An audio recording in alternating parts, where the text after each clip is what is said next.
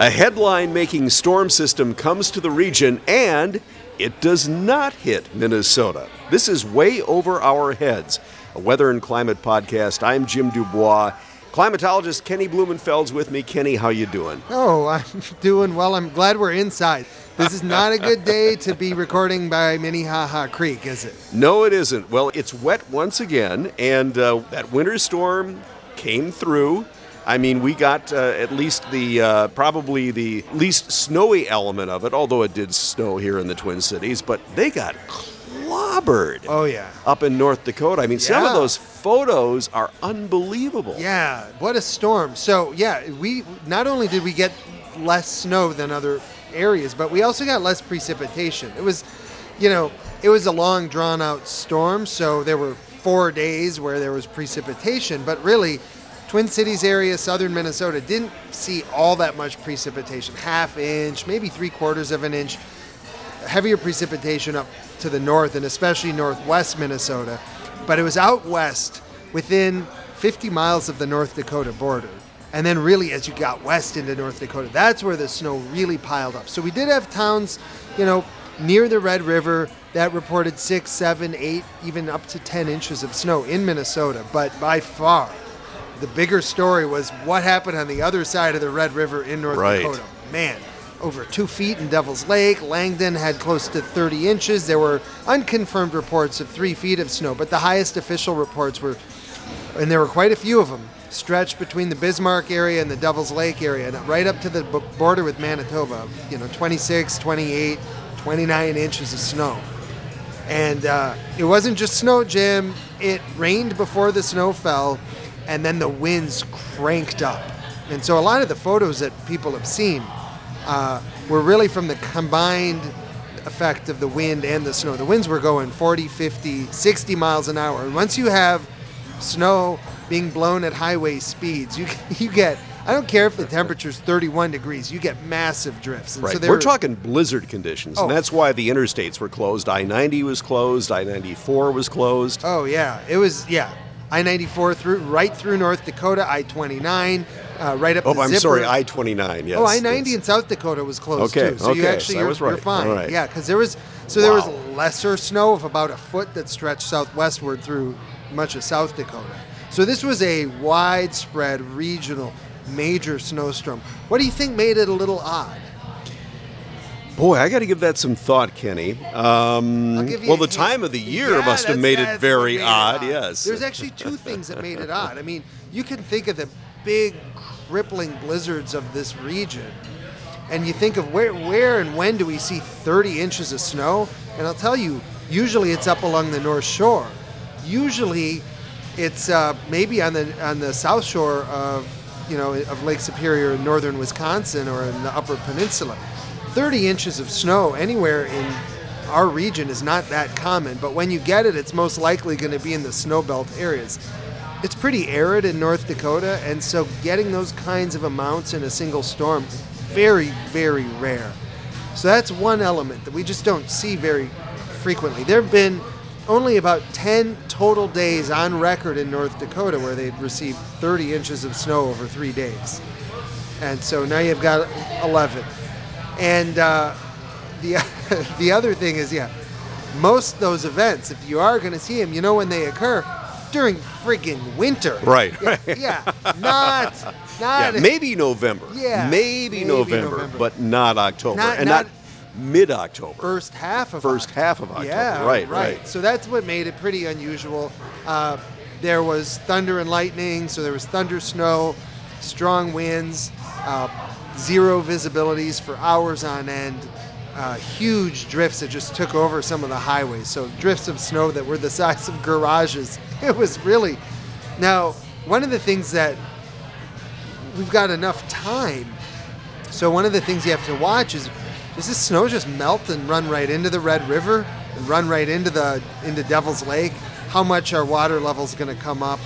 Uh, or is it somehow going to stick around for the season? That seems quite unlikely. You'd need it to stay really, really cold, and already we're starting to see warm air masses kind of uh, show up again on the horizon. So Uh, my guess is that the sun is strong enough to melt a lot of this snow, and the air will be warm enough to melt a lot of it. So they're just getting a, a huge bonus of soil moisture, which they don't need. This area's already been very wet, uh, and they're going to get a uh, huge influx of water into their local hydrology. So I don't know if it's going to set, you know, if we're going to have spring flooding in the fall. That would be that would be a bit much, but Right, Quite unusual, wouldn't it be? Yes. ha- yeah, it would be. But there already has been some major flooding up along the Red River, and there already has been just from all that precipitation and precipitation that had fallen previously. So uh, it- it's certainly it's certainly on the table that we see spring flooding from snowmelt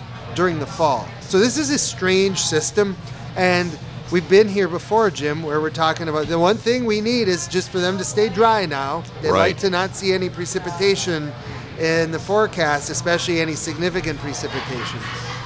So, do you think we have good news or bad news for them? Well, I, I we'll we'll get to that in just a moment. I did have a question for you though. What has the impact been on agriculture? Because there has to have been crop loss. I mean, certainly Livestock. delayed livestock Yeah. loss as well. Delayed harvest. I mean, this can't be good for farmers. Yeah, no, I think that the areas that were hit by that kind of snow were devastating. I mean, because you're done. If you have, I don't care what you're growing. I mean, you know, North Dakota, it's sugar beets, potatoes, and sunflowers. Um, there's some wheat, also quite a lot of wheat, but two, three feet of snow will just bury whatever's in your fields, and you can't get in. And the next time you can get in, it's going to be a big puddle. So uh, it sounded devastating. Some of the livestock losses were also pretty devastating. Uh, one of the other things you may have seen some of these pictures, the ditches were often filled with water as the snow was melting and some of the culverts were being clogged, and so the ditches were filled with standing water. So there were cars were sliding off the road and getting submerged, and there were actually photographs in Wow. North Dakota of cars that had gone off the roads and were, you know, over their hoods in water. So, uh, kind of a multi hazard issue there. Yeah. Uh, in terms of what happened up in northwestern Minnesota, I think the impact was a little bit lower, and it's more like, well, it's just been really, really wet. But it's kind of a, a different flavor of the same problems we've been having. Sounds like, from what we heard, that was the last thing that the North Dakota farmers needed was to get a, you know, a January-sized blanket of snow uh, right around harvest. Right. Well, now here in the Twin Cities, we're uh, recording this on October 15th, and it looks lush. Just today, I was amazed driving down Minnehaha Parkway in South Minneapolis. The grass looks like it's June. The, the and trees are starting to show a little pop, though. Exactly, too. Yeah. Yeah. I mean, we're seeing some color now, but I mean, looking also at uh, the flowers, I mean, there's some signs that things are starting to slow down, but we haven't officially gone to 32 degrees yet No, we at did MSP, not have our have frost. and Yeah, we, we really yeah, thought we were yeah. going to get it too. And it doesn't look like there's frost coming for the next several days No, either, we're, does there? we're so you know mixed blessing, I suppose. Uh, here in the central and southern parts of the state, those areas that have evaded killing frost, that gives people some chance yet to get back out in the fields and do some work. But you do need it drier than it's been. Right. We need a few good days, several good days of sunshine and uh, those kind of dry conditions. You know, we're, we're not in the same pattern we were in a couple weeks ago where it was raining every three days or for three, four days in a row, and then you'd get a one or two day break and it would rain again. But it is still a wet pattern. There's no real sign in sight that we break this wet pattern, not by the end of the month. Right. Well, this will only impact some of our listeners, but last night, that'd be the early morning hours of Tuesday, October 15th, a lot of us were awakened around 2:30 here in the Twin Cities area Yeah. with thunder, the sound of hail falling Hail on our on houses. Yes, Yeah. absolutely, and a lot of lightning. I mean, Yeah. I was amazed how much lightning there was. And uh, there were reports in parts of the Twin Cities, quarter inch, even up to half inch hail, from what I understand. Yeah, probably right. Uh, the your neighborhood and my neighborhood was probably uh, right in that hail core. Uh, you could hear the hail on the roof. It hailed hard, but it was small. Right, so not damaging. Yeah, It- but it was a hard falling hail, and uh, the there was some wind and the the freezing heights of the air. You know, if you go up a certain height, the, the air always cool generally cools with height, and you get to a certain- Adiabatic lapse rate. Well, There's this- one for you. Okay, that's a good word, Jim. But this wouldn't be adiabatic. Well, wouldn't- this would be the environmental lapse rate, which just Ah, means that. okay. So the this is just the amount that the temperature changes as you ascend naturally. So if you were to climb a ladder, that's the temperature. You know, if you climbed a ladder up to the clouds, the temperature changes at varying levels depending on the composition of the air and the, of Right. that particular air mass. And so, uh, but on your ladder climb up to the cloud level or, and beyond, the temperature generally drops, and it drops at whatever rate the sort of atmospheric conditions uh, provide. Now, that adiabatic lapse rate would be Dry, correct? Would that or dry or wet? well, Yeah, let's okay, let's just okay, start with all the right, gist of okay, it. Sure, right, Jim. right. Uh, that would be if you were to grab a, a a volume of air and carry it with you, and it was sealed so that no air could leave the bag or what the container, but it was free to expand and contract as the atmospheric pressure decreased on it.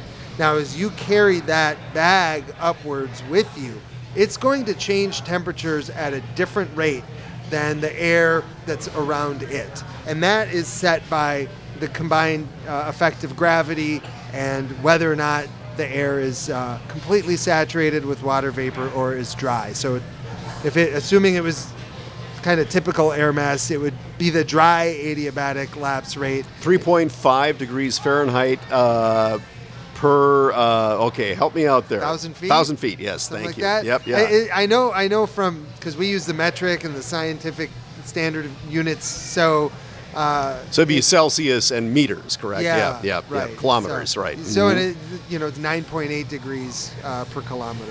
Okay, uh, got it. Celsius. Right. So it's uh, and then but if once there's once it saturates, it's a slower rate. But in any case, uh, the the temperature of the you know when you've got cool starting conditions, so temperatures in the 40s near the surface, you don't have to go up that high before the uh, before the air is below freezing. So the height at which hailstones were forming was pretty low last night.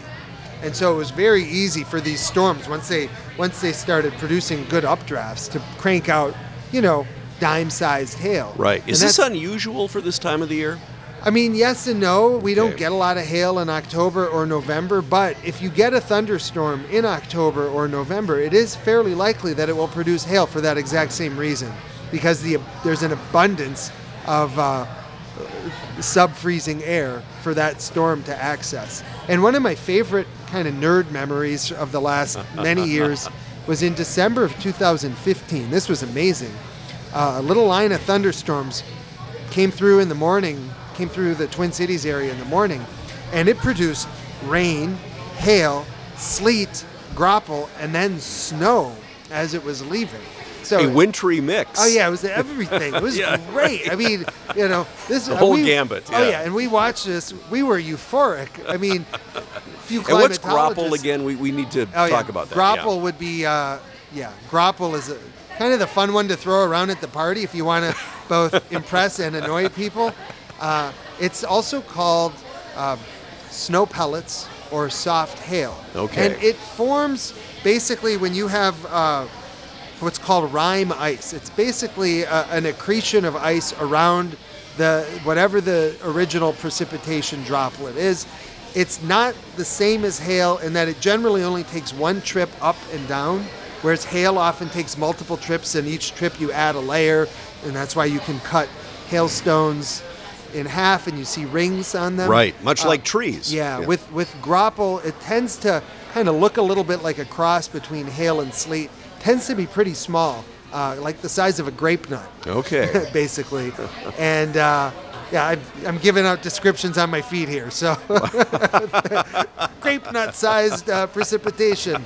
But it's um, yeah, we'll often see it in the shoulder seasons. So you'll see graupel uh, on days where uh, there's sort of squally precipitation and it's not quite rain, it's not quite snow. So you see that graupel. It looks, it'll often blow in drifts.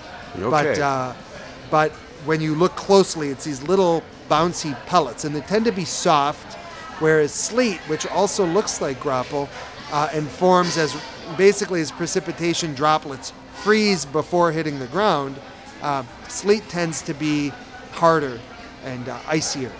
So today is the 15th of October. It's a Tuesday. And yesterday, the 14th, was pretty pleasant. I mean, considering what we went through over uh, the Oh, yeah. last days preceding it.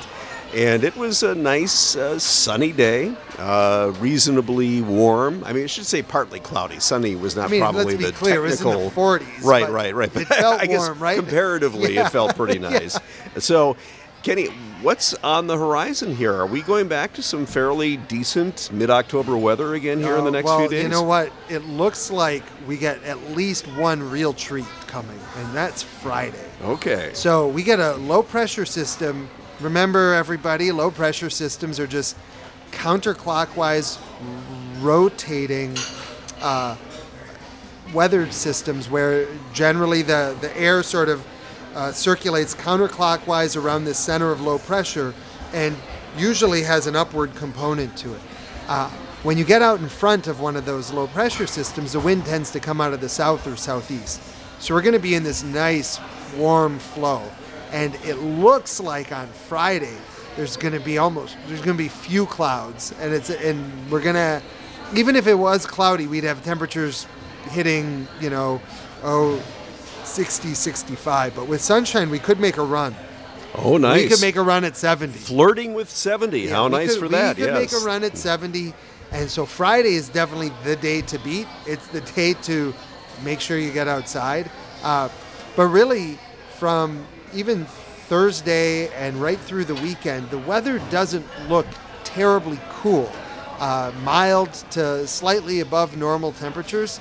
And, uh, you know, by the time we get into Sunday, we, we might have another major weather system to deal with. The, the models are kind of playing loves me, loves me not with this. this is- well, we know there's going to be a major weather system. And It's going to be somewhere in the region, and it looks like it's going to be Sunday-ish, maybe Monday, somewhere Sunday, Monday. But what we don't know is exactly where. When I say we don't know exactly where it's going to be, we don't know if it's going to be in South Dakota or if it's going to be in Wisconsin, and those those differences have big connotations for our weather because uh, if it's in Wisconsin, we're on the cold side, and it would be tend to be kind of miserable. And if it's in South Dakota, we'd be on the warm side, and it might be it might be warm and muggy. Uh, the difference between that uh, late weekend system and the one on Friday is the one on Friday looks very dry. Okay. Maybe some precipitation up in northern Minnesota, but it just doesn't look like it's going to produce much. So we're going to get a treat of really warm air and uh, a wind shift coming after it, but but no real transition precipitation, meaning just a kind of a rare dry low pressure system for us. Uh, to kind of soak in some additional rays on uh, on Friday. Over the weekend, even if we do get into the warm side of that system, it's going to be moist. Uh, chance for thunderstorms again, and also a chance for heavy rain. But this is all kind of dependent on where that thing goes. The farther west it goes, the more likely it is that listeners in Minnesota will see thunderstorms on Sunday, maybe Monday. The farther east it goes, uh, the better, the more likely it is that we end up just on the cool side with the cool kind of soaking rain. Okay. No snow associated with this. I don't think so. There- Okay. you know, up in northern Minnesota, it's basically now early winter, so you can't ever rule out snowflakes with any weather system up there. And I'm talking, you know, north of Duluth, basically Highway 2 and up. Um, but for the majority of Minnesota, uh, there's no signs of uh, heavy snow or any accumulating snow uh, for the next week at least. Okay. So uh, get ready for some nice mid October, moving to late October weather coming up later this week, and get ready for more rain. Yeah, I think so. I think you're going to see people scrambling in the fields, and also the, all the master gardeners are going to be out. They're going to be out uh, doing as much as they can in their yards. Uh, Friday looks like a great day to be outside. Okay. Well, good. Kenny Blumenfeld's climatologist. I'm Jim du Bois. We're here at the Town Hall in South Minneapolis. This is Way Over Our Heads, a weather and climate podcast. Kenny, great talking with you as always, and uh, we'll catch you next week. Catch you next week. Thanks so much, Jim.